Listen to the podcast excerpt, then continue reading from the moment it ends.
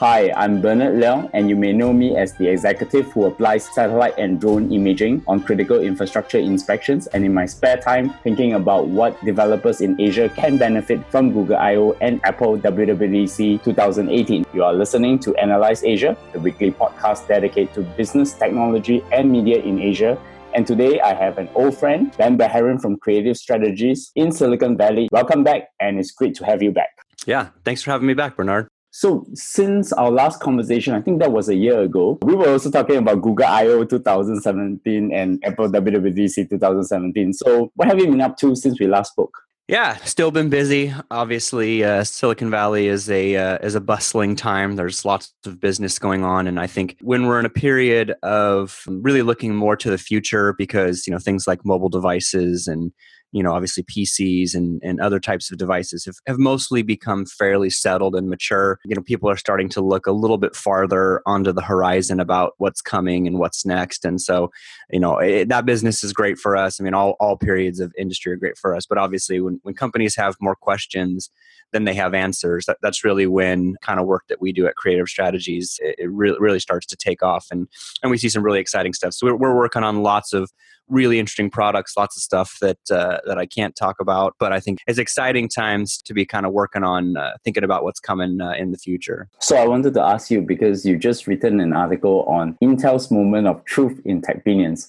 I guess it's all because of Intel's recent turmoil with their CEO resigned. Where do you think things are going for them? Yeah, you know, it's it's really interesting. You know, a couple of years ago, in fact, in that in that article, I linked to something that I wrote where I called my theory basically called Intel and the last foundry standing. And basically, you know, over the past ten years or so, you know, Intel's always been. I guess my read on it is that they've been betting their company on their process technology. So that's the unique types of architecture and manufacturing. More importantly, the, the unique manufacturing designs that Intel brings around around x86. And for, for a long time, I mean, really, ever since Intel started, they've, they've really always had what most experts would consider a process technology leadership position. And so if you sort of say, you know, look, the, the history of the industry has been obviously, you know, following a path of, of Moore's law to some degree, making chips smaller, more powerful, more power efficient, and moving to next generation process nodes that that if Intel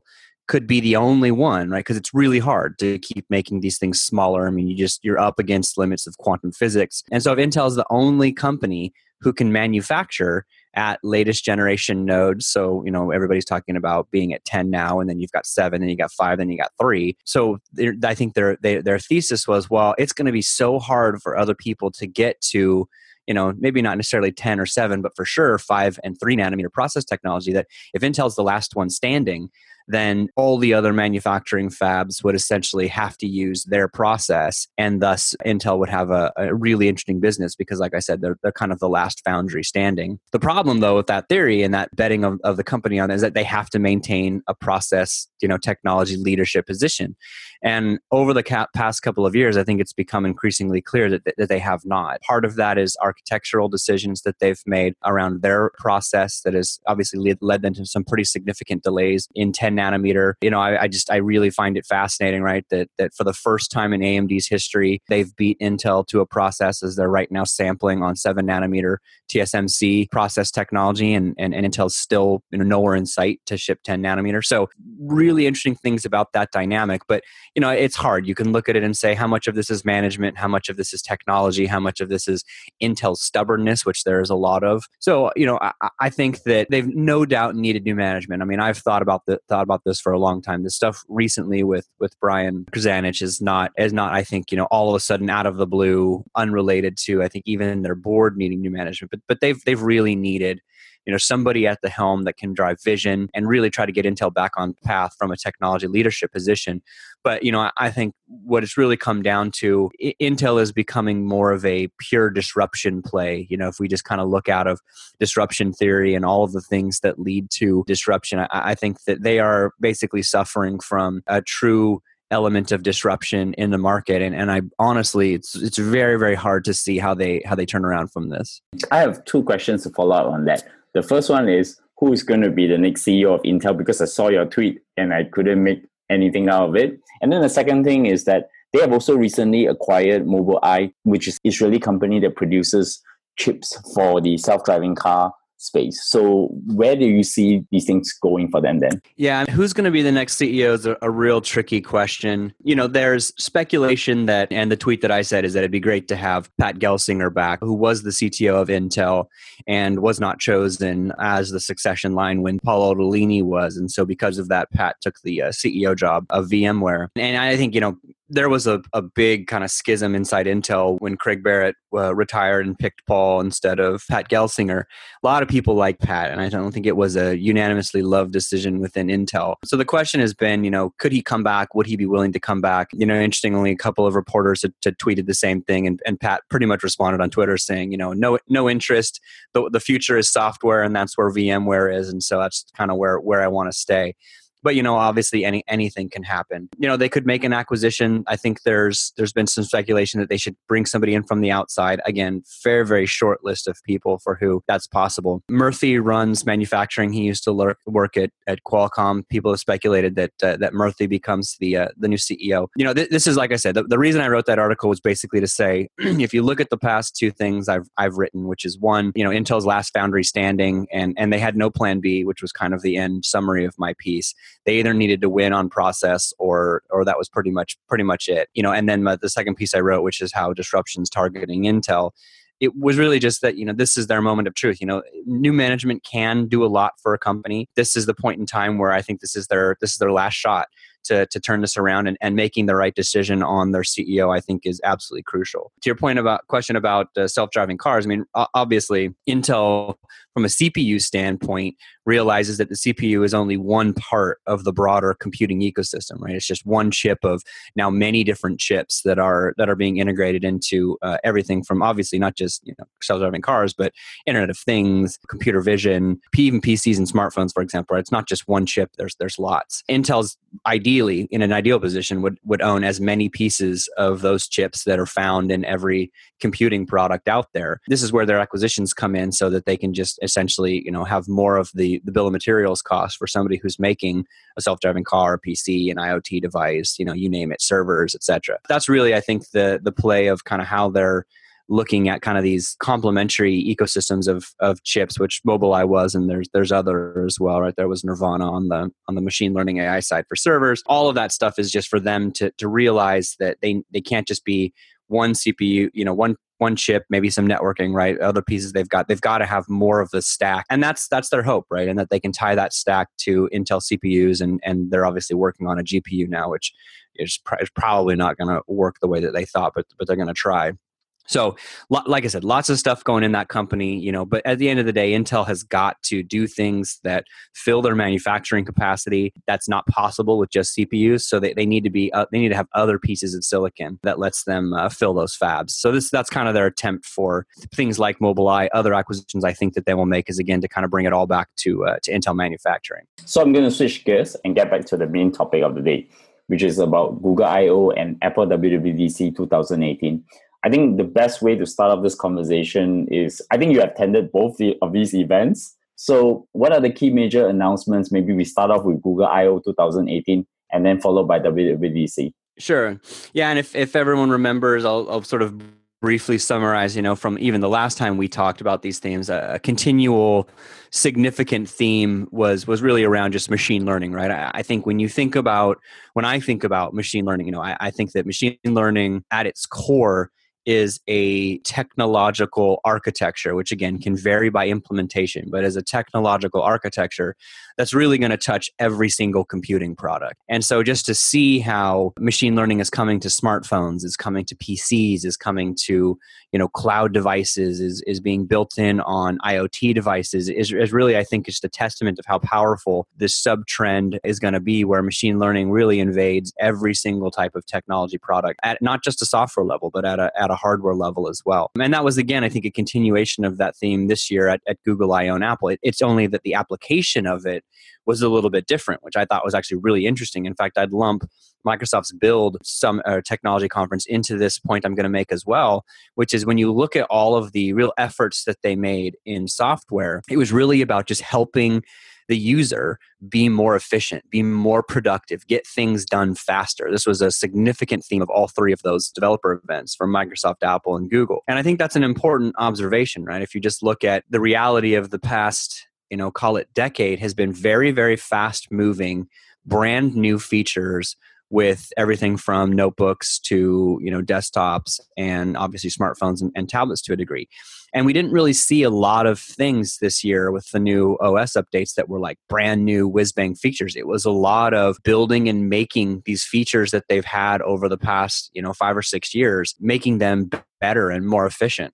And so kind of my takeaway from that was that you know we're sort of past this phase at least maybe it's just that the market is so mature that we're sort of past the whole you know, I need I company A, I'm Apple or I'm Google or, or Microsoft, I need this brand new whiz bang feature to get consumers' attention. Consumers have all of these features that they know and love. And I think now it's about just helping them get stuff done faster. And, and that's just, again, goes back to kind of this underlying philosophy that, that both Google and Apple and even Microsoft, you know, we're, we're pointing out that, you know, the ideal goal is to not have you spend, you know, an extra 20 minutes on a task that, that machine learning can help you get done in five minutes or less. And so you could look at that and say, well, that's either one help me use these devices less less or help me get more out of the devices in the brief times that i'm using them whether that's you know writing a document working on a powerpoint excel analyzing data being on twitter etc. Right, editing photos, whatever it is. The bottom line is help people get stuff done faster because then they can either get more done or they can get done with that task, stop using the device, and go be out out in the world. And and that second point that I'm making about having less time than having more time to do other things, I think then parallels into this really interesting development where everybody is kind of giving you tools to manage what would be you know quote unquote considered device addiction but basically help you manage the time that you spend on these devices so that you can be aware if you're being too sucked in or or not present in a moment and really put the device down and go be present in the world. And so Apple and Google are both giving you know customers tools to to manage the time that they have on devices to help them limit things that they might do on social media. Because I think everybody acknowledges that it's not great you know to sit in a uh, you know in front of a screen and stare at a screen either either on your PC or your Mac or tablet or whatever for too long in the day right? It's a great big world. People are interesting. Go out in the world hang out with people etc and so that was kind of i think these those two things come together which is let's help you get done. Let's help you do the things you want to do faster more efficient be more productive so that you have the time to go out and do other things and let's make sure that we don't let the devices interrupt you or or bring you back or suck you back in to the kind of things that'll take your attention from kind of the other things that you might want to do in the world. And i think those two things kind of lumped together made for a really interesting set of conferences. I think it's things that consumers are going to love and appreciate but i also think those things need to be built on. There's more that both apple and google can do and even microsoft to a degree to help us be more efficient, be more productive, get things done faster, and then more importantly, manage the devices, you know, manage our time on these devices so that we can, you know, go out to the world and, and do other things. Do you see them what they are actually trying to focus on reducing your time on the device as part of because of the tech backlash that's ongoing in the US at the moment? No, I, I don't think so. You know, I honestly I think that you know this both what Google and Apple did, I, I, don't think is is something that they just thought of in the last year. I think these have been things they've been working on for a long time. I mean, social sciences and you know even psych- psychology, behavioral practices have been talking about this for a long time. You know, there's been worry about how much time our kids spend on these devices. Really, just how addictive screen media is. I mean, and this has been true since the advent of, of television, right? Perhaps even radio, right? Just, these types of more visceral and and engaging experiences are are addictive. You know, we we humans we we like those things. We get hits of dopamine, right? With the, they gain our interest, and so I, I think that that's been a long time coming. I think what's happened is just again, right, the pace of innovation. I mean, honestly, if you I said, if you look at the pace of innovation, I mean, we could just look at it the 10, over 10 years, but but even longer, 20, 30 years. I mean, it's been really remarkable remarkable how fast technology has come and the point that it's gotten to. And there really hasn't been much of a pause or much of an inflection point to say, all right, we've we've created these incredible, powerful computing devices with access to real-time media, access to news and live events in real time. We can share and broadcast ourselves, whatever we're doing in real time. I don't think that there's been kind of a pause not just on the industry behalf, but on a human behalf of people to say, what has that done to me? Like the pace of innovation lab happened so fast, it it crept up on me, but is that really good? And so I just think I think we as a society, not just our culture, but other cultures as well, I think are starting to ask some of these deeper questions about the role that technology plays in our lives. And again, the, it's completely up to the end user, which I think is good, right? Every human in this case can make a decision at what's best for them. But I think some social practices are now emerging, which I think are, are interesting and productive. And I think that's just kind of the result of it's it's been so fast. Now might be a time for us to take a number of years to pause, kind of work out how best these things phones tv you know everything fit into our life because they do demand a lot of attention and just making some new decisions you know behaviorally from a discipline standpoint about how we use them and when and so i just think we're kind of at that perhaps a collective pause uh, the tools are great to help us manage it, but but there still needs to be a broader conversation about what's best practices for uh, you know what we loosely call right our, our technology addiction. And it's interesting. I I don't know if you caught this, but you know who the the World Health Organization last week deemed video games addiction as a you know health disorder. And so you kind of have this like like this is just an example of all this stuff that's crept up on us and we haven't really wrestled with the implications of what's happening psychologically or what's happening mentally even physically to a lot of people who do get sucked into these things and use them for probably you know too much time. So we're at that i think we're at that point where this is now a healthy conversation I think this is a good point that you mentioned about how these social practices have actually caught up with us because if you're in Asia most of the time and you're in restaurants, you see a lot of kids are just addicted to the iPads or iPhones or even, you know, Android tablets like as if it's like a digital pacifier. And my wife and I took a lot of effort to just basically got our daughter not even touching a device for for that. Yeah, and I think you know j- just a couple on that point too. I mean, I think it's other cultures. I think will will struggle with this too because if you think about it, right, the U.S.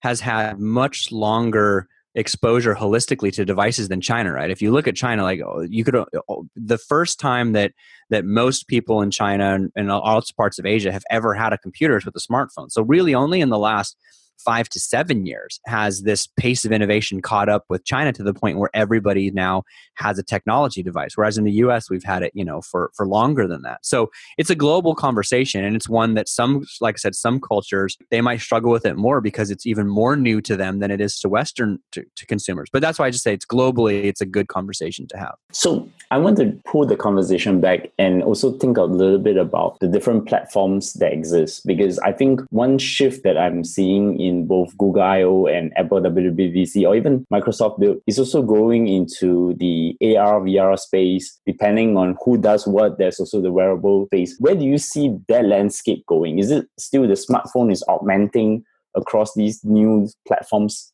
Yeah, I mean, the smartphone is going to be around for a long time still. I think the smartphone's still going to sit at the center of, you know, the vast majority of computing experiences that uh, that we have. It's interesting to think about, you know, where augmented reality goes. I mean, I think just you know you look again at, at google's ar tech you look at apple's ar kit 2.0 now and, and you just you see how much of this makes so much sense when a device is pervasive right on your on your eyes. In fact you know if you kind of think about where we're going with with augmented reality with the point that that we've just been talking about about people spending too much time with their faces and their devices is that you know when you use a phone a tablet a pc or whatnot for long periods of time you're essentially heads down right? This is a heads down computing environment right? You're, you're taken out of the physical world context and you're now absorbed down with your head down staring at a device. What, and what's what makes ar interesting is that it flips that paradigm and says I can take a lot of the great technology and features that you have in this kind of heads down environment and bring it to a heads up environment. So now you kind of get all those benefits of digital in a heads up more aware more you know spatially aware contextual environment. So i think that to the point that i've made about you know just people being too sucked in ar is kind of a step in the right direction of sucking them out but still giving them some of that that value. But what we're so far away from that. Just one miniaturization of sophisticated technology is extremely difficult. That's really where, you know, if you look at what Apple's doing with Apple Watch, they're they're shrinking technology to, you know, limits that were un previously unable to shrink to. And that's all part of their step process to get to, you know, an eyeglasses type of a form factor. It's really hard work it's going to be hard for a lot of companies to do that. But things like I've said, you know, computers that we wear on our wrists, computers that we wear in our ears, are all going to be important footsteps in the direction of computers that we have you know over our eyes.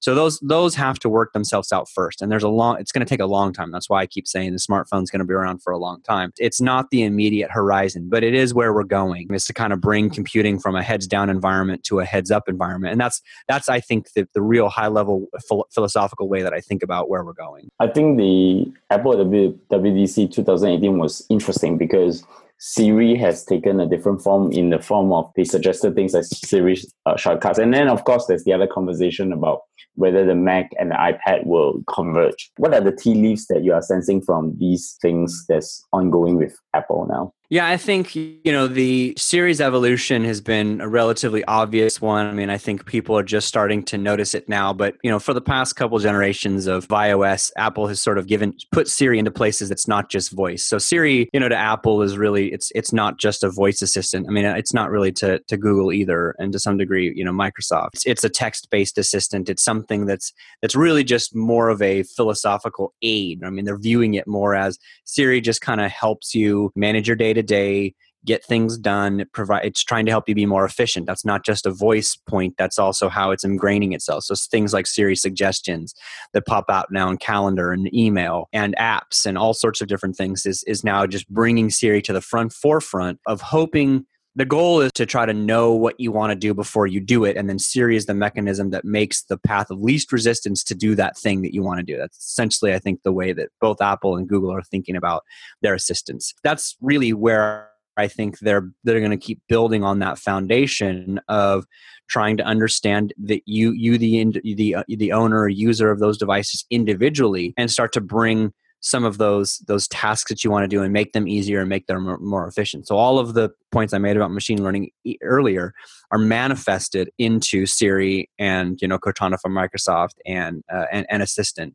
So I, I, think that's that's been a long time coming. It makes a lot of sense. There's again still a lot of work to go there, but I think that it's not just voice. It's it's really it's a holistic assistant, a helper on, on all of the devices that's both textual and, and voice from an interface standpoint. The Mac and iPad stuff, you know, I mean, I think it's been an interesting evolution. I mean, I really do think Apple still believes heavily in touch computing, particularly around like iPad philosophies for getting stuff done for productivity. I mean, I think if you just watch a number of their develop, developer videos around developing touch interfaces and designing for for touch computing. It's clear that they believe that touch is second to voice the most natural human interface element for for computers. I think that they don't believe that the touch computing ecosystem for productivity, efficiency, creativity apps has still yet been taken advantage of. I think they think there's still a lot more to do because the reality is the market didn't adopt, you know, iPad Pro and, and tablets as as anything close to a PC replacement. Like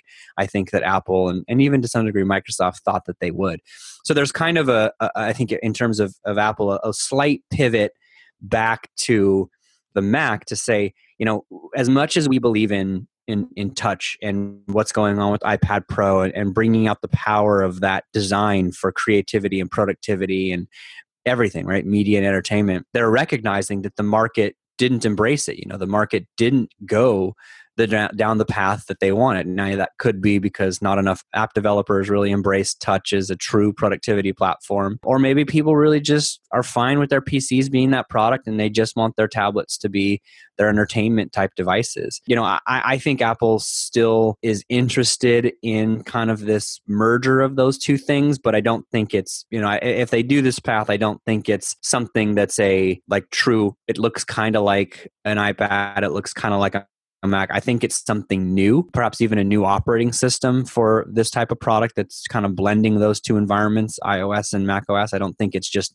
merging the two. I think no doubt the iPad line will still exist for people who want that form factor. The Mac with its traditional mouse, keyboard, and non touch display will exist for people who want that. But I still think there's that opportunity in the middle. iPad Pro is trying to go there, but maybe there's a new evolution of a brand new type of a product that builds on iPad Pro and kind of creates this new thing that sits between iPad and Mac that's kind of the best of both worlds from both the touch as well as mouse and keyboard. I kind of think that's where they're going because, again, I, I don't see these things being quote unquote merged. I see them creating something new out of a marriage between iOS and macOS is, is kind of where I'm thinking. I'm going to flip the question back then. Are Apple and Google heading in the same direction with regards to AI and mobile, but actually they diverge a lot on privacy? Yeah, I mean, you're right, right? I mean, I, I think that there's a lot of similarities in the direction they're having, heading. I think you know there's it's it's not just privacy which i'll i'll mention i'll talk about briefly in a second but it's also uh, just how they deal with device on device versus cloud, right? I think Apple is leaning and going more toward a heavy process on device type of technology, and Google is moving more of that to the cloud. So, privacy conversation aside, they're taking two philosophically different approaches to how they want to execute machine learning and artificial intelligence one being very device driven on the device in apple and one being very cloud driven in, in google. And and that's again that's both to their strengths right? Apple's not a great cloud company so it would be very very hard for them to start embracing more cloud compute and back-end cloud processing for ai and ml google's great at that and it would be very hard for them to bring all of that to the device the same way that apple's doing. So they're basically taking their strategies for machine learning and, and how that manifests itself to artificial intelligence solutions, they're building it into their bread and butter, Apple on device and, and Google and cloud. Now, the privacy one I think is is interesting, and this is you know uh, probably an entirely different or different podcast altogether. Just what's happening in, in privacy, but I don't think Google suffers from the same sort of privacy problem that Facebook does. For example, I think that consumers in general trust Google a little bit more. I think that they're not as worried about third parties getting their data as they are with Facebook. I think they value Google services more than they value Facebook's, at least in in the West for sure. So I, I'm not sure that and I and I do admit right there is a a privacy point but i think google does a really really good job of protecting people's privacy. I don't think that they are a privacy offender to the same degree that perhaps uh, Facebook is, which is some, sometimes just out of ignorance for Facebook, not necessarily because they're attempt, intentionally trying to you know in, invade people's privacy. So I, I don't sort of think that that that's as big of a issue for Google. I think what what consumers honestly are being more sensitive to, and, and we did a round a couple rounds of research earlier this year to sort of figure this out around the time of the Facebook Cambridge Analytica stuff, is really what consumers are are really weirded out by and don't like is hyper targeting like they just they don't like the idea of i searched for something over here. I go to a completely different product and i start seeing all those things i searched for. Like they really don't like that. It's designed to be helpful. I get it. But it, it's abusive. They don't they, they feel like that's an invasion of their privacy. Not that they searched for a product on Facebook and saw an ad on Facebook relative to that product. It's it's when they search for a product on Amazon and they see it on Facebook, for example. That's that's where people start to really get weirded out. So Google has some of that. They do have some of this hyper targeting, and I think that they're rethinking kind of how that works. And no doubt this GDPR stuff is going to, I think, impact some things more more than people think. But no doubt, you know, like I said, I, I think Apple is completely doubling down on this story. I think it's good. I mean, I do think that they're in the right in how they're fleshing this out. But to like I said, to the same point, I don't think Google Google is as much of a of a privacy concern as, as Facebook and other social media companies might be if we just think about Android and iOS, for example, as, as computing platform. Has Google's perspectives on hardware actually changed with their new TPU chip on AI and also their emphasis on Google Home then? I don't think so. I mean, I think that even my point about what they're doing in cloud it, you know the TPU is still really a cloud driven solution, right? It's designed to make their server side processing of, of machine learning tasks faster. Whereas similarly, Apple's core designs around some you know unique machine learning chips that they did in you know last year's is designed to make their on device machine learning processes faster. So they're both i mean apple is much farther down this rabbit hole of, of manufacturing unique silicon than google is. The tpu is great version 2 is great. It's an accelerator. That's that's really all it is. Apple does a whole lot more than just acceleration in, in their design. So so that's where i think if you look at their approach it's again it's in line with their their hardware strategy, in this case, the, the custom silicon, is in line with their strengths. Google's trying to accelerate cloud based machine learning tasks, Apple is trying to accelerate on device machine learning tasks with, with their silicon. I don't think that that's a, a, sort of a fundamental change. Like I said, I think it's in line with, with how they're doing things the home stuff for google is really just you know if, if, you if you take a step back and look at how many people truly engage with google assistant it's just not that high. Most people on android are not using google assistant or at least a good portion of apple's user base uses siri to some degree right? They may not love it. I mean they may have problems it might frustrate them. But you know for setting a timer setting alarm calling someone. A lot of iOS users use Siri, and these are basic tasks, yes, but but more people use Siri than use Google Assistant. So this is my point.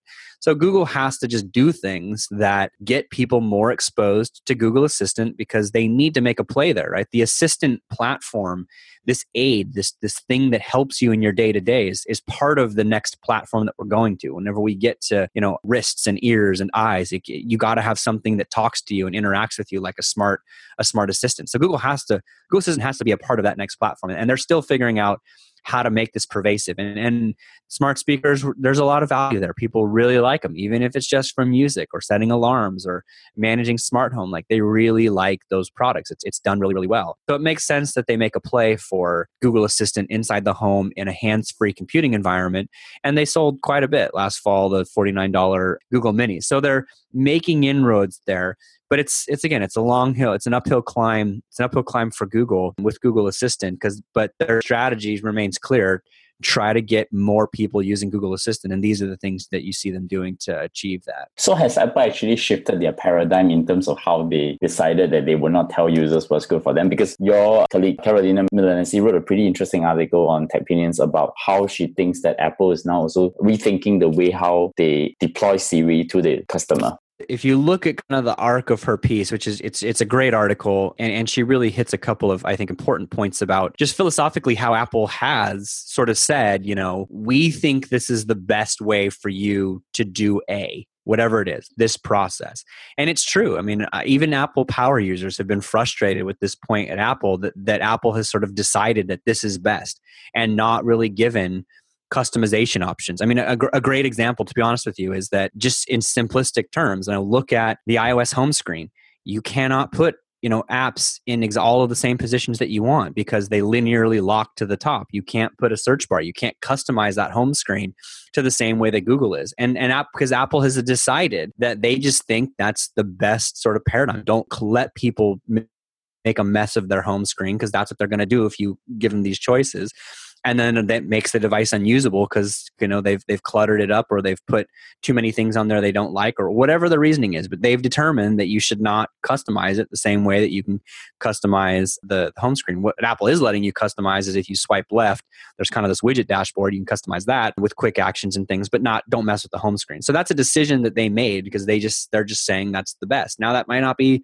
the right decision but apple does these things where they sort of say, we're not going to let you, the user, screw this up because we know you will. And so we're going to make it so you can't. And her point was great is it's that, you know, you can't do that in a voice-based assistance world. There is no right or wrong, right? The person has to use these things the way that they want, particularly when it comes to voice. And so, some degree, these Siri shortcuts things are are ways for Apple to learn that, right? Ways to put control back in the hands of the of the customer so that they can decide how best they want to use these things right? How how i want to achieve point b you know go from point a to point b with voice or with anything from an automation standpoint it's going to vary so much by user they have to be the ones that determine that. So i think apple needs to learn that. And through Siri shortcuts they'll kind of see how people start linking tasks together and and eventually like right now it's pretty cumbersome. I mean it's it's not awful but like you know my wife and my kids like they're never going to use Siri shortcuts. They're just not going to go through the effort to do that. When Siri shortcuts move from you having to link these commands in this app physically and you can just say, "Hey Siri, in about 2 hours I need you to remind me to do this and at that time I also need you to blah blah blah blah." blah. I So by voice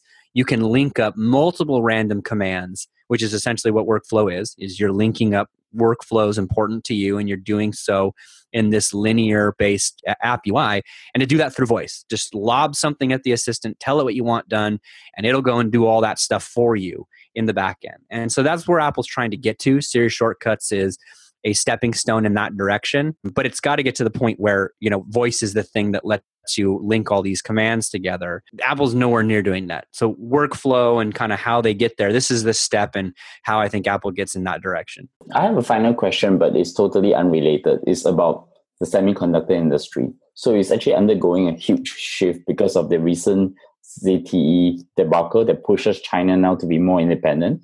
And ARM is now owned by SoftBank in Japan.